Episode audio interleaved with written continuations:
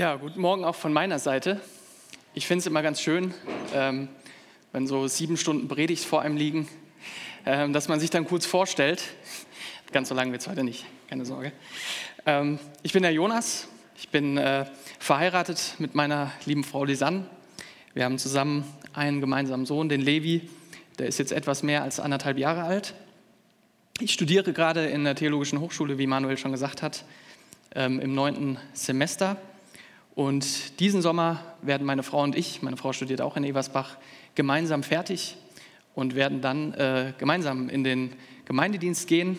Wir sind gerade mitten im Berufungsprozess, also das ist wirklich eine spannende Zeit gerade. Ich habe ein Jahr noch gemeinsam mit eurem Pastor Sebastian Ring studiert. Wir haben unter anderem auch zusammen in Eversbach, wie es üblich ist, zusammen Fußball gespielt. Da war es immer so, dass äh, Sebastian, glaube ich, nicht sehr erfreut war, wenn ich in seiner Mannschaft war und eher erfreut war, ähm, wenn ich in der anderen Mannschaft war. Ich wünschte, ich könnte es andersrum erzählen, aber ich glaube, so ist es ehrlicher. Ich bin, ich habe mir überlegt, wie bin ich eigentlich verbunden mit Siegen und auch verbunden ein Stück weit mit euch? Und mit Siegen verbinde ich, dass meine Familie hier gelebt hat, beziehungsweise lebt. Meine Großeltern äh, leben in Siegen. Ähm, meine Eltern sind hier zur Schule gegangen. Meine Frau und ich gehen hier sehr gerne shoppen. Es gibt hier ein klein wenig mehr Auswahl als bei uns in Eversbach. Das genießen wir sehr. Und ganz besonders ist für uns, dass unser Sohn Levi hier in Siegen ähm, ja, auf die Welt gekommen ist. Also wir sind verbunden mit Siegen und verbunden mit euch. Äh, ich darf jetzt, ich habe nochmal nachgerechnet, so viel Mathematik geht auch noch für einen Theologen. Äh, bin jetzt das dritte Mal hier und freue mich, hier sein zu dürfen. Es ist einem immer lieber, wenn man schon in der Gemeinde war und nochmal eingeladen wird, als wenn man in der Gemeinde gepredigt hat und nie wieder was von der Gemeinde hört. Genau. Von Siegen aus reisen wir heute gemeinsam nach Galiläa. Jesus kommt aus diesem Land, Galiläa, und nach dem Markus-Evangelium, wo unser Text auch äh, äh, drin steht, ist es quasi das Heimatland des Evangeliums. Hier in Galiläa hat sich Jesu Ruf besonders rasch verbreitet. Und wir reisen heute Morgen in dieses Land und reisen damit zum Anfang des Wirkens Jesu nach der Überlieferung des Evangelisten Markus. Der Predigtext steht in Markus direkt im ersten Kapitel, und zwar die Verse 32 bis 39. Und ich lese uns den Text vor nach der neuen Genfer Übersetzung. Ihr werdet den Text hier bewusst nicht vorne sehen, weil ich finde, dieser Text lädt ein, sich einmal mit hineinzuversetzen im Hören. Und für diejenigen, die sehr gerne selber mit dem Text arbeiten während einer Predigt, was ich sehr begrüße, ähm, ich werde immer wieder die Abschnitte auch nochmal vorlesen, auf die ich mich dann beziehe. Markus 1, 32 bis 39 am Abend, als die Sonne untergegangen war, brachte man alle Kranken und Besessenen zu Jesus. Die ganze Stadt war vor dem Haus versammelt. Und er heilte viele Menschen, die an verschiedensten Krankheiten litten und trieb viele Dämonen aus. Den Dämonen verbot er zu reden, denn sie wussten, wer er war. Früh am Morgen, als es noch völlig dunkel war, stand Jesus auf, verließ das Haus und ging an einen einsamen Ort, um dort zu beten. Simon und die, die bei ihm waren, eilten ihm nach. Und als sie ihn gefunden hatten, sagten sie zu ihm, alle fragen nach dir. Er aber erwiderte, lasst uns von hier weggehen in die umliegenden Ortschaften, damit ich auch dort die Botschaft vom Reich Gottes verkünden kann, denn dazu bin ich gekommen. So zog er durch ganz Galiläa, verkündete in den Synagogen die Botschaft vom Reich Gottes und trieb die Dämonen aus. Im Großen und Ganzen zwei Szenen. Zwei Szenen verbunden durch nur eine Nacht. und eine Nacht, die wahrscheinlich nicht sehr lang gewesen sein wird. Wir kommen zum ersten von drei Punkten dieser Predigt, die Tage vor dem Abend. Was ist eigentlich davor passiert? Und das Markus-Evangelium, das beginnt steil. Keine lange Vorgeschichte, wie wir es in anderen Evangelien kennen, erstmal die Geburt oder ähnliches. Nein, es geht direkt ans Eingemachte. Jesus trifft auf Johannes den Täufer und lässt sich von ihm taufen. Er verkündet, dass das Reich Gottes nahe herbeigekommen ist und ruft zur Umkehr, ruft zum Glauben. Er beruft einen Teil seiner Crew, also die Jünger, Simon, Andreas, Jakobus und Johannes. Und er lehrt mitreißend in der Synagoge. Und dann kommt's, er befreit einen Menschen von einem bösen Geist. Und kaum hatte Jesus mit seinen Jüngern die Synagoge verlassen, da kommen sie in Simons Haus, wo auch unsere Geschichte, zumindest der erste Teil der Geschichte, stattfindet. Und dort heilt er die Schwiegermutter des Petrus. Das begeistert die Menschen damals. Jesus, ein Mann, der nicht nur gut reden konnte, das konnten auch andere. Jesus, ein Mann, der auch Menschen gesund machen konnte, Menschen befreien kann, Menschen heilen kann. Der medizinische Kabarettist Dr. Eckhard von Hirschhausen, sicherlich manchen bekannt, der nennt eines seiner Programme Wunderheiler. Wunderheiler. Dieser Titel hat sich im Blick auf Jesus damals wohl auch rumgesprochen. Da ist einer, der gesund macht. Einer, der befreit, einer, der heilt. Und genau hier setzt unser Predigtext heute Morgen ein. Die Tage vor dem Abend haben die Menschen in den Bann gerissen. Besser gesagt, Jesus, der Wunderheiler, hat sie in den Bann gerissen. Nichts wie hin zu ihm. Und dann wird es Abend und unser Text beginnt. Ich lese uns nochmal die ersten drei Verse. Am Abend, als die Sonne untergegangen war, brachte man alle Kranken und Besessenen zu Jesus. Die ganze Stadt war vor dem Haus versammelt und er heilte viele Menschen, die an den verschiedensten Krankheiten litten und trieb viele Dämonen aus. Den Dämonen verbot er zu reden, denn sie wussten nicht, wer er war. Denn sie wussten, sorry, denn sie wussten, wer er war der Abend.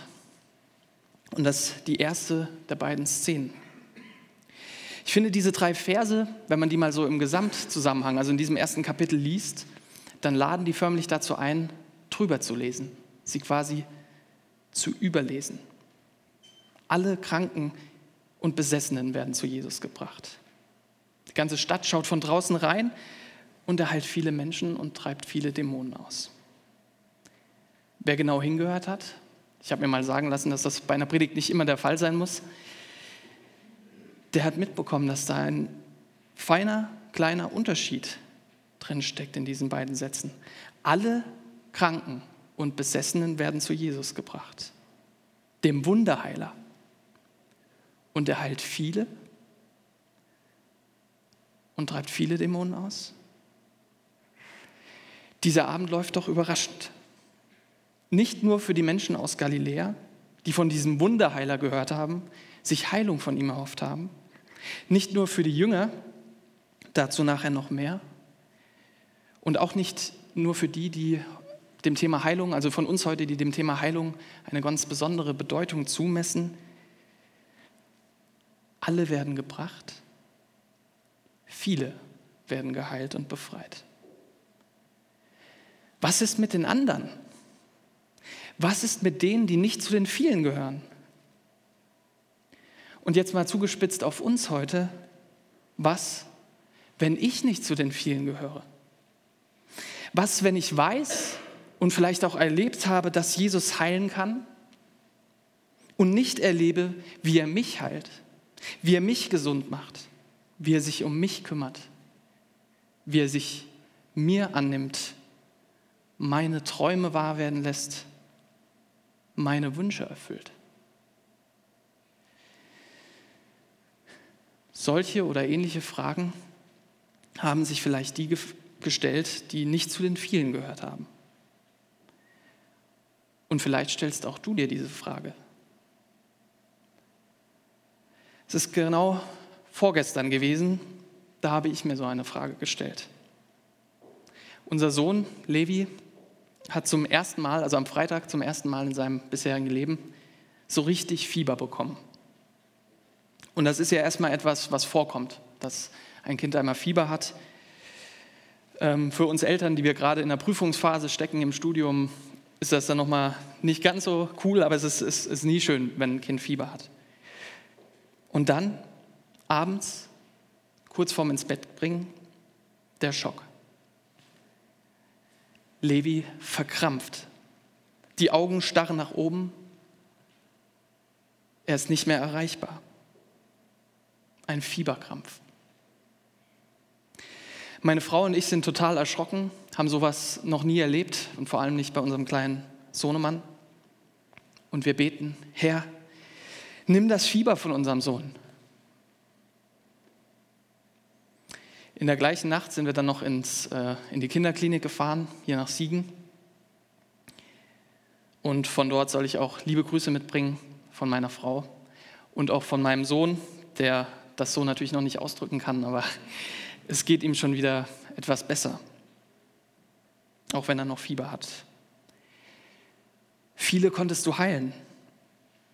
Und Levi? Hättest du nicht auch ihm einfach das Fieber wegnehmen können? Ihn bewahren können vor diesem Schock, vor diesem Krampf? Die erste Szene wirft Fragen auf. Und die erste Szene wirft nicht nur Fragen auf. Sie macht auch deutlich, dass Jesus Menschen liebt. Es heißt ja, er heilt viele und treibt viele Dämonen aus. Das heißt, dass er die Menschen, die zu ihm gebracht werden, dass er sie sieht, dass er mit ihnen leidet und teilweise eben auch mehr, sie auch heilt und befreit. Viele, nicht alle. Aber das dürfen wir mitnehmen heute Morgen, dass wir zu Jesus kommen können mit unserem Leid. Ein Husten wie eine Krebsdiagnose, ein Fieberkrampf wie eine nervige Erkältung, die Trauer um einen Verstorbenen und auch die Sucht, die so schwer ist loszulassen und die uns nicht loslässt. Zu Jesus gehen mit unserem Leid. Wir dürfen uns im Vertrauen an ihn wenden und das machen die Menschen dort.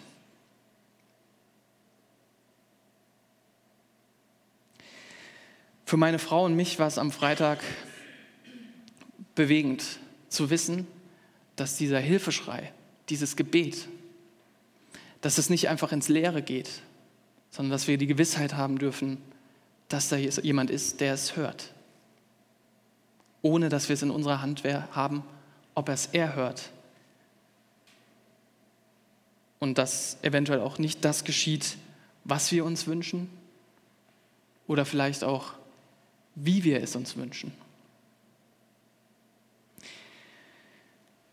Und doch bleibt diese Spannung, die Spannung zwischen den vielen auf der einen Seite und den anderen auf der anderen Seite. Und ich denke, das war damals spürbar, spürbar nahe, diese Spannung. Und ich denke, das ist es auch heute. Nicht nur in Galiläa, in Siegen oder in Eversbach, ich finde, das war ein ganz schön spannender Abend damals in Galiläa. Und diese Spannung, die lässt sich nicht auflösen. Jedenfalls nicht, wenn wir unseren Bibeltext ernst nehmen von heute. Zu sagen, du musst nur kräftig genug glauben, dann macht Jesus dich gesund.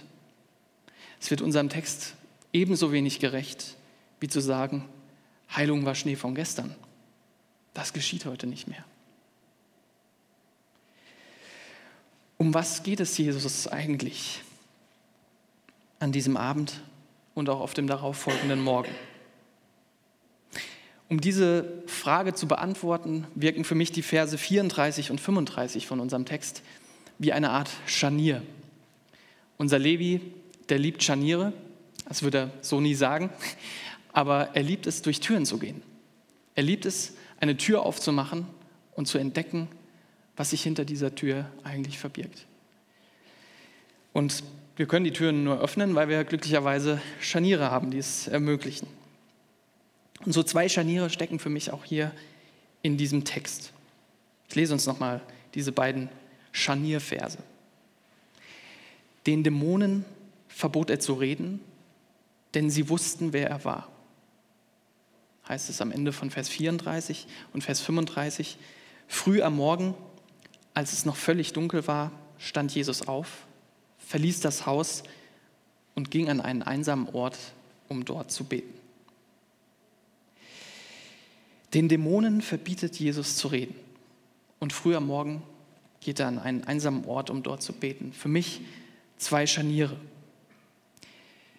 Denn das Spannende ist, im Gegensatz zur Menschenmenge, die sich da versammelt hat um Jesus, wussten die Dämonen, wer dieser Jesus ist.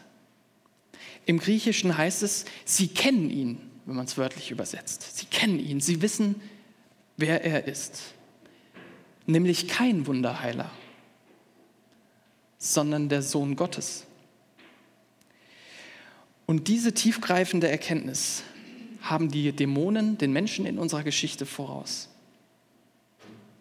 Machen wir uns nochmal bewusst, wir sind hier am Anfang vom Markus-Evangelium, am Anfang des Wirkens Jesus, Jesu nach dem Markus-Evangelium. Und die Menschen hier in diesem Text und selbst auch die Jünger wissen an dieser Stelle nicht in der Tiefe, mit wem sie es hier eigentlich zu tun haben. Ein guter Redner, ja. Ein Wunderheiler, so dachte man bis zu, diesem, bis zu dieser Geschichte, bis zu diesem besagten Abend. Aber das erste der beiden Scharniere macht deutlich, nein, viel mehr. So viel mehr, dass er Dämonen äh, befehlen kann zu schweigen. Der Sohn Gottes. Für die meisten von uns ist das irgendwie klar, wenn wir so einen Text lesen. Für die Menschen damals war das noch nicht klar. Es ist ihnen verhüllt gewesen, ein Geheimnis. Und dann ist das, es kommt da dieses zweite Scharnier am Morgen.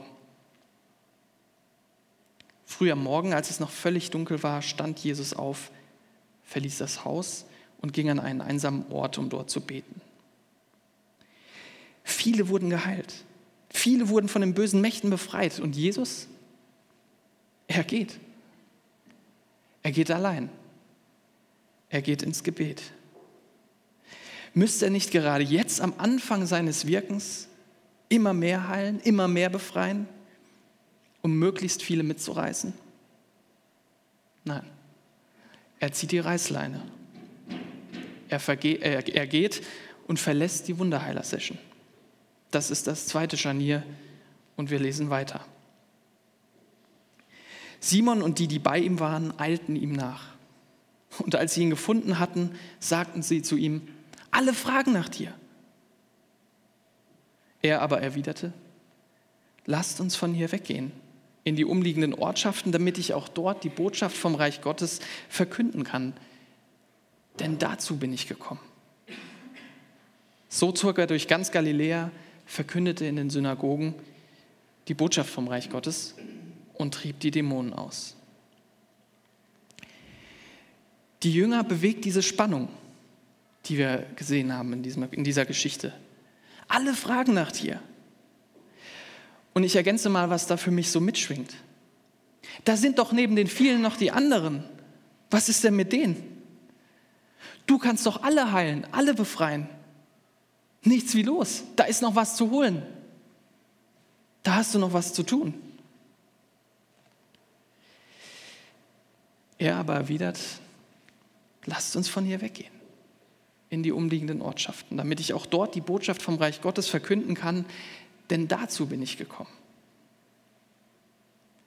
Jesus muss also weiter, nicht im Sinne von weitermachen, wo er aufgehört hat, sondern im Sinne von weiterziehen, weiter predigen, weiter zum Glauben einladen.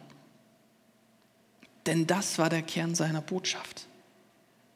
vertraut mir, glaubt an mich, dann werdet ihr leben. Und Leben meint nach dem Neuen Testament so viel mehr als ein vor sich hin Leben. Leben nach dem Neuen Testament, nach der Botschaft Jesu vom Reich Gottes, heißt vollkommenes Leben, ewiges Leben, ein Leben in Gemeinschaft mit Jesus Christus, auch über den Tod hinaus. Und das ist denen verheißen, die Jesus Christus vertrauen, die an Jesus Christus glauben. Und das will gepredigt werden, damals wie heute. Aus der Stille und im Gebet zu seinem Vater kommt Jesus und lädt zum Glauben ein. Lädt ein, zu leben. Dieses zweite Scharnier macht also deutlich, dass es Jesus nicht primär um Heilung und Befreiung geht. Da, wo im Neuen Testament von Heilungen und Befreiungen berichtet wird, da sind das immer Zeichen, die auf etwas Größeres verweisen. Zeichen, die schon jetzt geschehen, aber jetzt noch nicht vollendet geschehen. Zeichen. Viel tiefer geht es Jesus aber um den ganzen Menschen. Es geht ihm um das Heil der Menschen. Und zugespitzt auf dich, es geht ihm um dich. Und er will, dass du ihm vertraust und dass du lebst. Amen.